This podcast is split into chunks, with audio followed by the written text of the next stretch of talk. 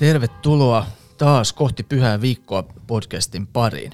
Me matkaamme kohti pääsiäistä ja syvennymme siihen, mitä pyhällä viikolla eli hiljaisella viikolla tapahtuu. Tämä on Paastonajan mittainen matka kohti pääsiäisen tapahtumia. Minä olen Anna Pulihuomo, Tuomiokirkkoseurakunnan kanttori. Ja minä olen Joona Salminen, pappi tästä samasta seurakunnasta. Ja kun me tehdään tätä sarjaa matkaa kohti pyhää viikkoa, niin me syvennymme pääsiäisen salaisuuksiin ja tapaamme mielenkiintoisia vieraita. Kohti pyhää viikkoa on tarkoitettu kaikille, joita tämä aihepiiri kiinnostaa. Tänään panodumme erityisesti paastoon ja valmistautumiseen kohti pääsiäistä ortodoksisin silmin. Olemme saaneet vieraaksemme pappismunkki Damaskinoksen. Tervetuloa. Kiitos paljon. No niin, olet siis tietysti ortodoksi, olet munkki ja pappi, mutta koulutukselta teologian tohtori, filosofian maisteri ja musiikin maisteri. Ja työskentelet opettajana ja tutkijana Itä-Suomen yliopistossa ja sitten toinen kotisi on Kreikassa Atosvuorella. Mikä vei sinut Atokselle? Ensimmäisen kerran Atokselle itse asiassa vei ylioppilaslahjani. Vanhempani antoivat minulle ylioppilaslahjaksi matkan Aatosvuorelle ja idea sinne lähdöstä oli itse asiassa sittemmin väitöskirjani ohjenneen isä Serafim Seppälän ajatus. Hän oli lähdössä Aatosvuorelle eräälle ryhmämatkalle ja siellä oli yksi vapaa paikka, joten hän sitten ehdotti, että lähtisin mukaan. Ja se oli pari kuukautta ylioppilasjuhlien jälkeen, kun sinne lähdin ähm, juuri ennen opintojen alkamista Sibelius Akatemiassa. Ja sitten oikeastaan rakastuin siihen paikkaan jo sillä ensimmäisellä visiitillä ja sen jälkeen sitten vuonna 2006 menin sinne vähän pidemmäksi aikaa ja siellä sitten ehkä ensimmäisen kerran heräsi semmoinen ajatus, että, että voisi jäädä sinne ja siihen ehkä tarvitsee kuitenkin jonkin verran käytännöllistä valmistautumista, joten suuntauduin sitten opinnoissani vähän enemmän jotenkin aattosvuorta tukeviin asioihin ja opiskelin sitten myöskin kreikan kieltä ja kirjallisuutta Helsingin yliopistossa. Ja sitten lähdin seuraavana vuonna opiskelijavaihtoon Tessalonikiin Aristoteles yliopistoon. Ajatuksenani lähinnä käydä Aattosvuorella vähän enemmän ja sitten opiskella samalla nykykreikan kieltä ja kreikkalaista kirkkomusiikkia, eli niin sanottua bysanttilaista musiikkia ja ikonimaalausta. Ja sitten siinä sen vuoden aikana tutustuin tähän nykyisen luostarin johtajaan ja veljestöön vähän lähemmin. Sekin oli vähän semmoinen johdatuksen kautta, erinäisten sattumien kautta tapahtunut tutustuminen ja siinä se oikeastaan sitten kolahti. Mutta siis näille meidän kuulijoille, jotka ei tiedä, siis Attosvuorihan on siellä Kreikan saaristossa ja olenko oikein ymmärtänyt, että tämä on se paikka, jonne siis vain miehet saavat tulla vierailemaan, mutta toi olikin mulle uutta, että sinne voi siis niin kuin, sinne järjestetään tuommoisia matkoja ihan. Eli, eli jonkinlainen tämmöinen niin vierailukulttuurikuvio siellä on. Kerrotko siitä ihan pikkasen vielä tämmöistä taustatietoa meille? Mm, Aatosvuori itse asiassa ei ole saari, vaan niemimaa. Monet hahmottavat, että se on saari sen takia, että sinne mennään laivalla, mutta se johtuu siitä, että se maayhteys sinne niemimaalle on suljettu sen takia, että se pysyisi paremmin eristyksissä muusta maailmasta. Ja tosiaan se on ollut jo yli tuhat vuotta naisilta suljettu alue. Sille on monia syitä. Ehkä tärkein peruste on se, että perinteisesti ylipäätään ortodoksisiin luostareihin ei ole otettu vastakkaista sukupuolta, joka on sen luostarin elämän rauhoittamiseksi. Mutta sitten Aatosvuorella on vielä tämmöinen erityinen äh, syy sille, nimittäin me kutsumme sitä Niemimaata Jumalan synnyttäjän, eli Neitsyt Marian puutarhaksi, ja sen takia hän on meidän ainoa naisemme. Emme päästä muita naisia sinne. Ja tosiaan vierailukulttuuri Aatosvuorella on aika elävää ja se on kasvanut viime vuosina. Tosin nyt sitten tietysti koronapandemia on sen pysäyttänyt kokonaan ja saa nähdä, miten se sen jälkeen kehittyy – mutta luostareissa painotetaan paljon vieraanvaraisuuden periaatetta ja me majoitamme ja ruokimme ilmaiseksi kaikki vieraat, keitä sinne tulee. Se on luostareille paitsi iso kuluerä, niin myös paljon työaikaa vievä asia. Itse asiassa oma kuuliaisuustehtäväni, niin kuin meillä sanotaan, luostarissa on vierasmajan hoitajan tehtävä, joten olen siellä majoittamassa vieraita ja siivoamassa heidän huoneitaan. mutta sitä pidetään yhtenä luostareiden tärkeimmistä tehtävistä. Ja siellä sellainen ryhmämatkailu on melko uusi ilmiö ja monet luostarit eivät kauhean mielellään ota isoja ryhmiä vastaan. Eli yleensä matkustetaan pienemmissä muutaman ihmisen ryhmissä, mutta nykyään on myös jonkin verran ihan matkanjärjestäjiäkin, jotka järjestävät pyhiinvaellusmatkoja sinne.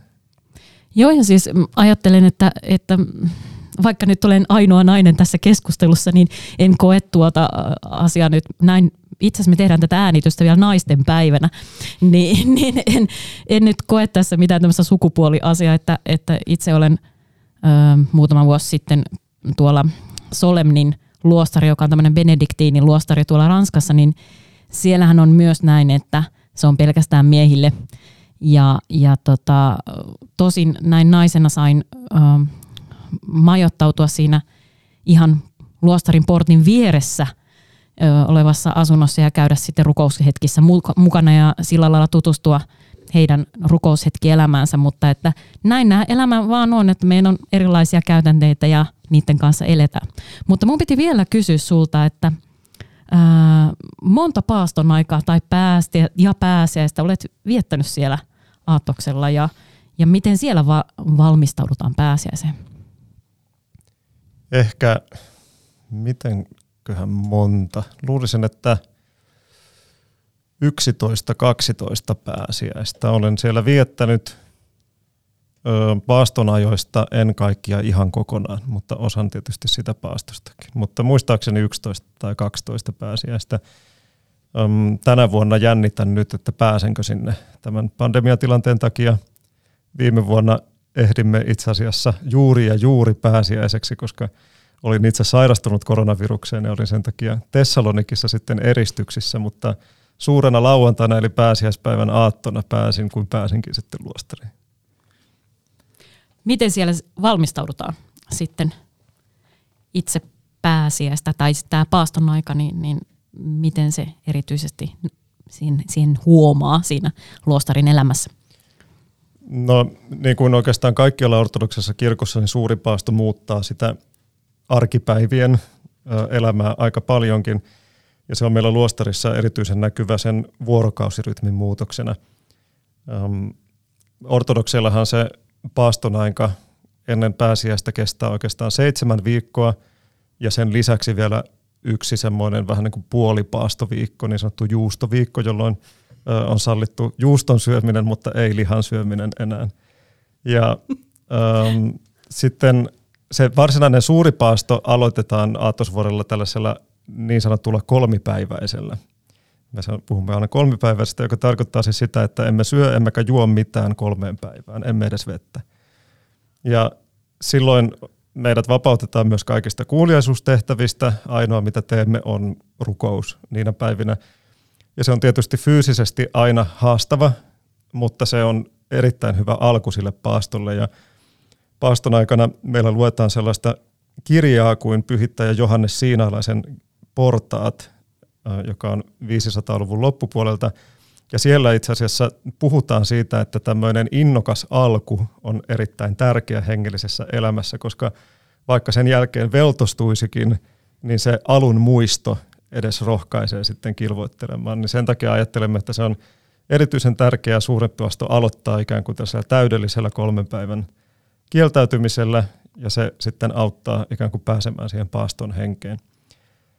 Suuren paaston aikana meillä ruokavalio muuttuu sen verran, että syömme arkipäivisin ainoastaan öljytöntä vegaaniruokaa, eli rasvatonta ruokaa, ja vain yhden virallisen aterian päivässä, joka on sitten ehtopalveluksen eli niin sanotun iltapalveluksen jälkeen. Se on, niissä paastosäännöissä sanotaan, että päivän yhdeksännen tunnin jälkeen saa syödä ensimmäisen ja ainoan kerran sinä päivänä. Ja se pätee myöskin vedenjuontiin. Ja sitten viikonloppuisin sitä vähän helpotetaan sitä paastoa niin, että öljy sallitaan. Eli saamme vähän rasvaa sitten viikonloppuisin. Me luostarissa emme koskaan syö lihaa, mutta sitten paastottomina aikoina syödään sitten kalaa tai maitotuotteita tai ö, kananmunia tai tämmöisiä vähän raskaampia ruoka-aineita. No, kuulostaa tosi kiinnostavalta. Ja oikeastaan siitä, kun sanoit tästä innokkaasta alusta, ja että se on, se on tärkeää, niin mistä paasto alkoi? Oliko silloin innokas alku? Alkoiko se jo ehkä paratiisissa vai, vai mikä, mikä on ortodoksinen näkemys siitä, että missä, missä paaston alkuperä on? No kirkkoisat sanovat, että paratiisissa. Eli paratiisi oli ikään kuin tämmöinen lakkaamaton paastoelämä, jossa Aadam ja Eeva elivät. Joten siinä mielessä se alku ei ollut kovin innokas, koska Aadam ja Eeva rikkoivat paastosääntöä ja söivät sen kielletyn hedelmän. Pyhittäjä Basilios, äh, Pyhä Basilios Suuri esimerkiksi 300-luvulta kirkkoisa puhuu paljon tästä paastosäännön rikkomisesta. Eli syntiinlankemus oli oikeastaan pohjimmiltaan paastosäännön rikkominen ja sen takia hän korostaa, että jos haluamme ikään kuin kumota tämän syntiinlankemuksen omassa elämässämme, niin meidän pitää sitten olla rikkomatta niitä paastosääntöjä. Ja paasto on ortodoksessa hengellisyydessä tietysti yksi tärkeimpiä elementtejä. Se ei liity pelkästään tähän pääsiäistä edeltävään aikaan, vaan meillä on sitten kolme muutakin paaston aikaa. Vuodessa on niin sanottu apostolien paasto, joka alkaa viikko helluntain jälkeen ja kestää sinne melkein kesäkuun loppuun. Sitten meillä on Jumalan synnyttäjän paasto kaksi elokuun ensimmäistä viikkoa ja sitten joulupaasto 40 päivää ennen joulua. Ja sitten sen lisäksi vielä joka keskiviikko ja perjantai ja luostareissa myös maanantait. Eli meillä luostarissa oikeastaan kaksi kolmasosaa vuodesta on paastoa ja yksi kolmasosa on sitä tavallista aikaa. No niitä, niitä riittää. Ja tässä tulee sellainen kuva, niin kuin olen vähän ajatellutkin, että se on aika keskeinen osa ihan jo niin kuin ihmiskuvaa ja se palautuu niin kuin luomiseen ja ihmisen ja Jumalan suhteeseen ja ihminen Jumalan kuvana, niin haluatko tästä vielä jatkaa? Se tosiaan, sitä paastoa pidetään aika olennaisena kysymyksenä sen niin kuin ihmisen ruumiillisuuden näkökulmasta. Monet kirkkoiset puhuvat siitä, että ihmisille on mahdollista katua, koska meillä on ruumis. Eli se ruumis nähdään jotenkin sen katumuksen ensisijaisena tämmöisenä instrumenttina. Ja sen takia esimerkiksi enkeleille ei ole heidän mukaansa katumus mitenkään mahdollista, ja sen takia vaikkapa saatana ei voi katua koskaan lankeemustaan, koska hänellä ei ole ruumista. Mutta ihmiselle ruumis annettiin, ja sen takia hän niin kuin ruumiinsa kautta hänen tulee pyrkiä ikään kuin omassa itsessään kumoamaan ne syntiilankemuksen seuraukset. Ja syntiilankemuksen seuraushan oli tietysti se, että ihminen ikään kuin alisti järkensä ruumiin vietäväksi pikemminkin kuin ruumiin järjen vietäväksi. Ja sen takia meidän niin kuin koko tavoitteemme ihmisenä tässä langenneessa maailmassa on koota jälleen koko meidän ihmisyytemme järjen alaisuuteen niin, että toimimme järkevästi ja äh, kreikan kielessä järkevästi tarkoittaa tietysti myös sanan eli Kristuksen mukaisesti. Joten silloin kun me olemme järkeviä, niin me jäljittelemme Kristusta, se on sitä todellista järkevyyttä. Ja se ei ole mahdollista, ellei me, me jollakin tavalla pistä sitä ruumista rotiin, niin kuin sanottaisiin kansankielellä. Eli se pitää jollakin tavalla estää se ruumiin lakkaamaton kiinnittyminen aineelliseen. Ja ikään kuin ruumiin pitää sallia se järjen nouseminen taas Jumalan luokse. Ja ruumis ikään kuin haluaa kaikenlaista. Sitä täytyy sen, sen tähden täältä, täältä niin kuin suitsi, että tämähän on tuttu teema vaikka Platonin tai Aristoteleen ja muidenkin antiikin filosofien teoksista ja ajattelusta, mutta mainitsit tämän katumuksen tuossa, niin ehkä onko se ikään kuin tämmöinen, miten sanoisi, miten, miten se semmoinen filosofinen teoriapohja niin kuin erityisesti sitten liitetään siihen, mihin paastolla pyritään? No siis suomen kielessä se katumussana usein, varsinkin arkikielisessä merkityksessä, jotenkin hahmotetaan tämmöisenä oman tunnon tuskana pikemminkin. Kun sitten taas ortodoksinen sana, jota useimmiten käytetään katumuksesta, siellä itse asiassa on erilaisia termejä, mutta se, mikä tavallisimmin käännetään katumuksena kreikaksi on metania, eli kirjaimellisesti mielen muutos tai mielen kääntäminen. Ja sen takia se todellinen katumus on ikään kuin elämäntapojen muuttamista. Eli siis katumus ei ole pelkästään sitä niin kuin synnin tuntoa, se on se oikeastaan alkupiste katumukselle, mutta se on vain se alkupiste. Sen jälkeen pitää seurata jotain muuta, joka on sitten todellinen muutos omassa elämässäni ja elämäntavoissani. Ja sen takia oikeastaan kaikki myös nämä ruumiilliset harjoitteet nähdään tietyllä tavalla katumuksena. Niitä on muitakin ähm, kuin paasto. Esimerkiksi rukoillessa me tehdään maahankumarruksia ja niitä itse asiassa lisätään useimmiten suuren paaston ajaksi. Ja munkeilla myöskin painotetaan paljon ruumiillista työtä, ikään kuin se ruumiin koulimisen tämmöisenä välineenä.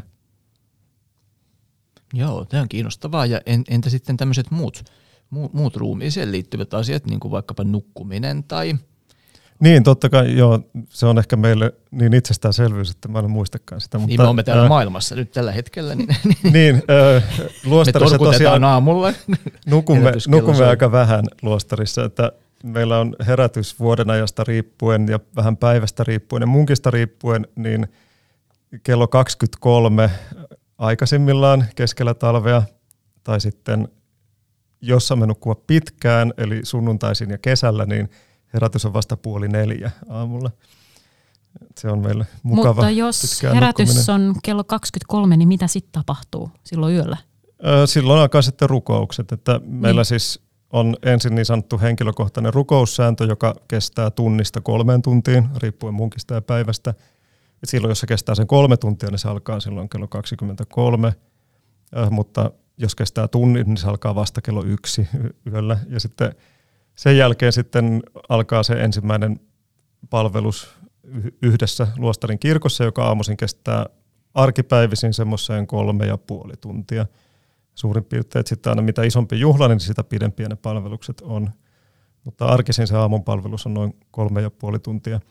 Ja unta tosiaan ei tule niin hirveästi, että silloin iltaisin ennen sitä rukoussääntöä ja aamupalvelusta niin ehkä kolmesta neljään tuntia. Ja ne on ne yöunet ja sitten jossain vaiheessa päivää, vähän vuoden näistä riippuen, on sitten aikaa vähän levolle munkista riippuen myöskin, mitä on työtehtäviä ja muita. Mutta nukumme siis merkittävästi suomalaisia terveydenhuollon suosituksia vähemmän. Ja tosiaan äh, sitten meillä myöskin yksi ruumiillinen harjoitus on selibaatti. Eli täysi pidättäytyminen seksuaalisuudesta. Tämä on kyllä siis äärettömän jotenkin niin kuin mielenkiintoista. Niin mä puhuit tuosta katumuksesta ja miten se tulee, niin kuin, että se ei ole pelkkä, pelkkä tämmöinen niin kuin pistemäinen katumus, vaan että, että se viedään vielä pidemmälle. Ja ensin tietenkin ajattelee tällä tavoin, että, että onpas tämä – rankkaa tai, tai tiukkaa tai jotenkin semmoista ankaraa ajattelua, mutta toisaalta mä ajattelen, että se on hirveän inhimillistä se, että, että siihen niin kuin lähestytään sen niin kuin ruumiin kautta siihen katumukseen ja että sillä pitää olla todellinen niin kuin muutoksen haku. Ni, niin se tuo mun mielestä siihen niin kuin semmoista toisenlaista inhimillisyyttä kuin se, että mä vain yhden illan vähän katuisin niin kuin jotain ja sitten se jäisi siihen. Että et toi on mun mielestä niin kuin todella mielenkiintoinen tämä ja kokonaisvaltainen. Niin. Kyllä, Kyllä, siis nykyään puhutaan paljon ihmisestä ja sen psykosomaattisuudesta, ja se on termi, jota kirkkoisetkin käyttävät ihmisestä.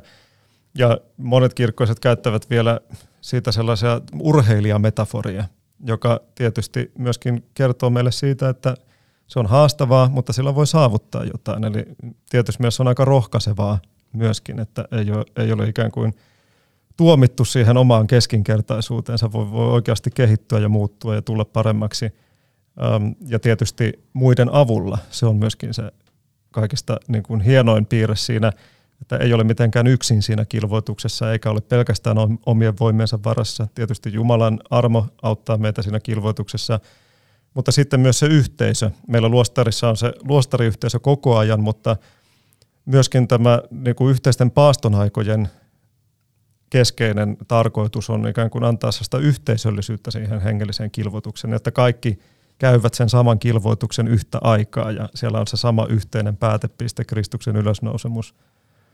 Ja tosiaan ne ruumilliset harjoitteet, joista mainitsin, meillä luostarissa ne viedään tietysti äärimmilleen, mutta ne vaikuttavat myös maallikkojen elämään tässä paaston aikana, että, että rohkaistaan myöskin muulla tavalla pidättäytymään kuin pelkästään ruuasta. Eli vaikkapa viihteestä ja muista tämmöisistä asioista. Minkä verran te ajattelette Atoksella semmoista, miten sanois, vähän kuin edustuksellisuutta tai jotakin sen, sen tapaista, koska, koska se on tietysti ollut myös aina, aina tapa, että ikään kuin ma- maallikot vähän niin kuin ihailevat tai ottavat mallia niin kuin munkista, nunneista ja muista ikään kuin ammattiaskeeteista tai kilvoittelijoista, joita sitten voi, voi ikään kuin imitoida tai seurata, niin miten, miten te ajattelette siellä on meillä tietysti tällainen ajatus, ja itse asiassa siinä pyhittäjä Johannes Siinalaisen portaissa, jonka mainitsin, pyhittäjä Johannes sanoi, että enkelit ovat munkkien valo ja munkit ovat maallikkojen valo. Eli tietyllä tavalla me ollaan tässä, niin kuin me sanotaankin, että pyritään elämään enkelielämää, eli mahdollisimman ruumiitonta elämää. Tietysti meillä on tämä ärsyttävä maallinen ruumis tässä mukana raahattavana, mutta mahdollisuuksiemme mukaan. Ja totta kai siinä on myös sellainen ajatus, että ikään kuin samat periaatteet ja ihanteet soveltuvat myöskin maalikoihin, mutta vähän ehkä niin kuin armeliaammassa mittasuhteessa. Mulla tulee mieleen, kun meillä luterilaisilla on näitä somepaastoja ja, ja, ja niin kuin nyt on ekopaasto. Me ollaan puhuttukin täällä aikaisemminkin niistä, että, että tota, ö, me jotenkin tuodaan tämä nyt kovasti nyt tänne niin somemaailmaan ja muuta, mutta teillä varmaan niin kuin ei tarvitse tätä näkökulmaa, vai onko teillä mm. oma somepaasto menossa, jota pääsisin nyt heti seuraamaan? Öö, toivottavasti monet harjoittavat somepaastoa. Öö, itse en ylipäätään ole niin paljon somessa kuin monet muut. En tiedäkään edes oikein mikä Twitter esimerkiksi on, muuta kuin että Donald Trump sinne kirjoitti sinne paljon, mennä. mutta mutta tuota, um, siis on ollut, niin kuin esimerkiksi tuttavapiirissä, niin on ollut usein tapana vaikkapa sulkea siis Facebook-profiilit ja muut paastonajaksi, ja se on oikein hyvä, hyvä tapa, että meillä on se ylipäätään sen paastonajan pitäisi olla, niin kuin sanoin, omalle itselle tietyllä tavalla se ihanne, jota sitten imitoi koko sen loppuvuoden ajan. Eli ikään kuin pyritään edes silloin elämään mahdollisimman ideaalisti kristittynä, eli olemaan hajottamatta mieltään esimerkiksi somessa ää, liikaa, ja, niin sitten voi edes ikään kuin omaa itseänsä imitoida siinä loppuvuoden aikana, että silloin pystyy siihen, niin miksen pystyisi muulloinkin. Niin, on kyllä keskeinen periaate, että ikään kuin tekee sitä, mitä tekee, eikä esimerkiksi Facebookaa samalla tai, tai, tai muuta. On, onko se teillä näissä ruumiillisissa töissä ja erilaisissa tehtävissä ikään kuin ajatuksena, että – keskitytään siihen, mitä, mitä tehdään, ja se jotenkin sitten jalostaa sitä omaa luonnetta. On, ja totta kai me luostarissa, kun teemme töitä, niin pyrimme rukoilemaan aina samalla. Eli kaikesta pitäisi tulla rukousta, mutta monet nykyajan hengelliset ohjaajat, ja varsinkin Aattosvuorella puhuvat siitä, että nykyajan suurimpia ongelmia on elämän monimutkaistuminen. Eli he kehottavat yksinkertaistamaan elämää niin, että mieli ei hajoa, koska kaikki hajaannus on aina ortodoksen hengellisen perinteen mukaan huono juttu. On huonoa, jos kirkot hajaantuvat, on huonoa, jos oma mieli hajaantuu, on huonoa, jos perheet hajaantuvat. Eli aina kaikki niin kuin yhteneminen ja yks, y, ykseyden löytäminen on hyvin tärkeää. Kaikissa ortodoksissa Jumalan palveluksissa rukoillaan siinä alussa kaikkien ykseyttä. Ja se on meille sellainen tärkeä toive, mutta se ei oikeastaan pysty toteutumaan, jollei me ensin osata tehdä omasta itsestämme yhtenäistä ja yhtä. Ja se on se, se, on se paaston suuri ajatus. Onko se myös vaikein osio?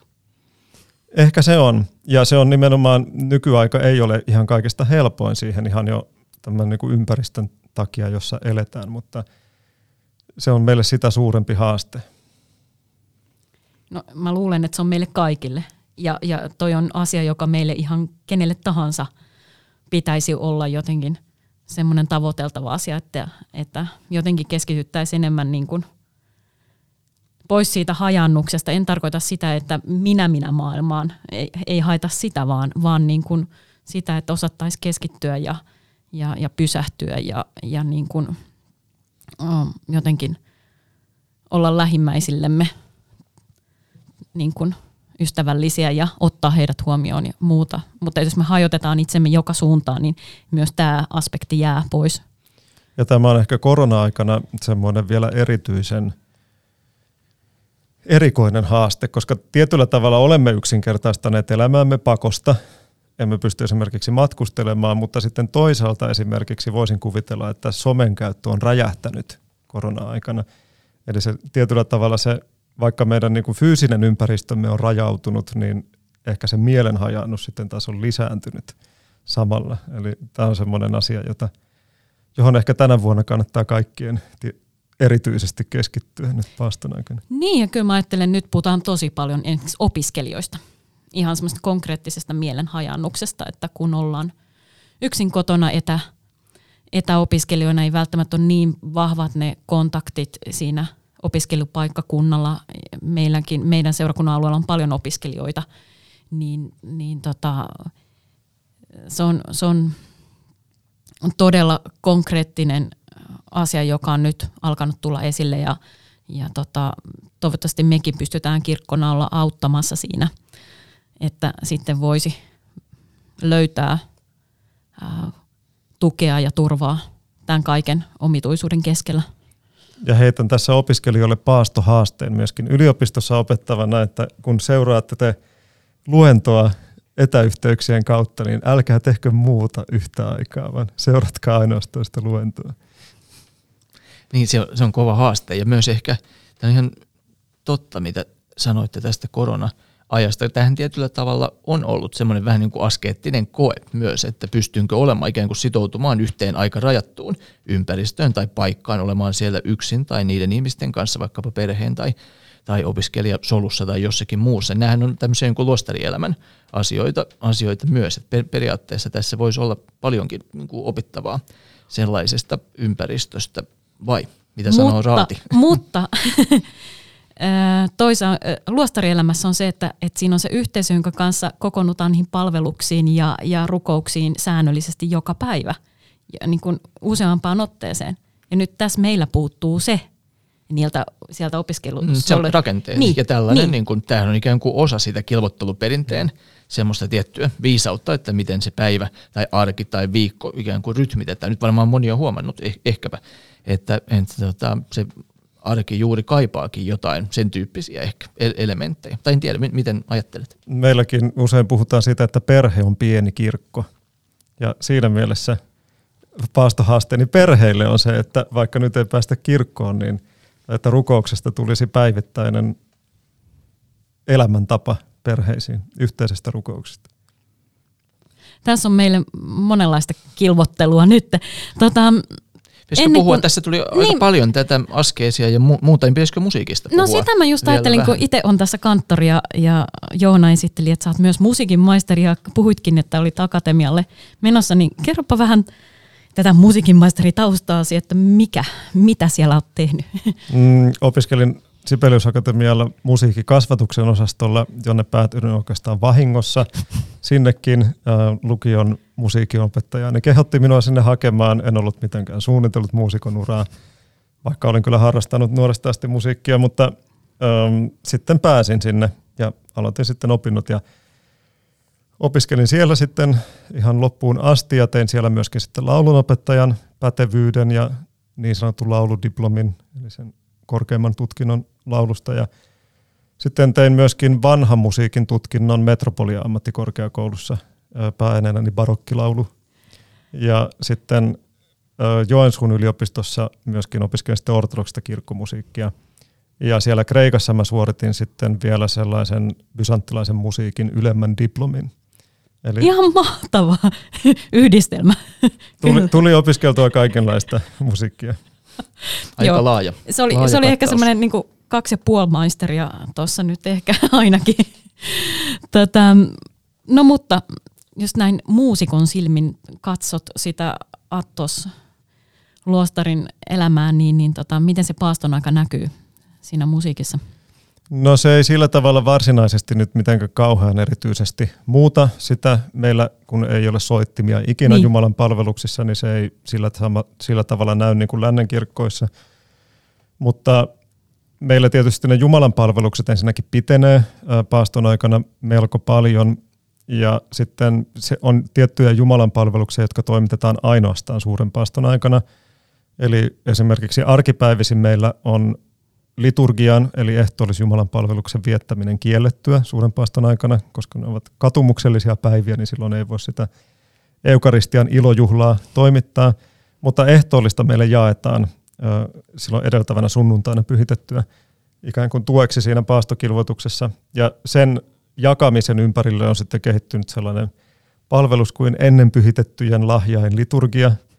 Ja siinä on tiettyjä veisuja, jotka lauletaan vain siinä palveluksessa. Ja ne on tietysti sellaisia, että aina odotamme, että pääsee kuulemaan ne. Ja sitten samoin sunnuntaiden aamupalveluksissa koko paaston ajan lauletaan sellaista veisua – synnin katumuksen ovet avaa minulle jo elämän antaja, sillä aamusta varhain pyrkii minun henkeni sinun temppeliisi. Ja ne ovat sellaisia lauluja tietysti, joita odotamme. Ja kaikista eniten odotamme niitä suuren viikon, eli mitä luterilaskirkossa kutsutaan hiljaiseksi viikoksi, sen veisuja. Eli silloin meillä on sitten oikeastaan joka yö palvelus, semmoinen vähän juhlavampi palvelus, ja siellä on paljon veisuja, joita kaikki odottavat innolla. Se on se pitkä, pitkä, pitää herätä jo 23. No silloin meillä on itse asiassa torstaista sunnuntaihin oikeastaan pääsiä sunnuntaihin. Meillä alkaa palvelukset muistaakseni kymmeneltä illalla ja loppuu sitten joskus päivästä riippuen neljältä, viideltä, kahdeksalta aamulla. No, niin. no olisiko sulla antaa meille musiikkivinkkiä, kun tosiaan tässä mm, tämän kohti pyhää viikkoa sarjan aikana on tuommoista Spotify-listaa tekemässä. En tiedä kuinka paljon Spotifysta löytyy materiaalia, mutta mitä voisi löytyä sellaista, mitä voisi lisätä sinne meidän kuuntelulistalle? Aatosvuorella on ollut aika paljonkin itse asiassa kyllä kirkkomusiikkituotantoa viime vuosina ja se on yksi tärkeimpiä kirkkomusiikin keskuksia Kreikassa ja meillä on sellainen vähän oman tyylinen laulutyylikin. Mutta valitettavasti emme ole kauhean näiden musiikkijättien jakelulistoilla mukana, mutta Spotifyssa muistaakseni on ainakin yksi Aattosvuorolla äänitetty levy, jonka nimeä nyt en tarkkaan muista. Muistaakseni se on Athonikipolitia, eli Aattosvuoren valtakunta äh, kreikaksi nimeltään se levy, mutta voin laittaa sen linkin sinne. No Spotify. se olisi kauhean hauska. Niin tota, etsitään, mitä sieltä sopisi tähän vaikka paaston ajalle.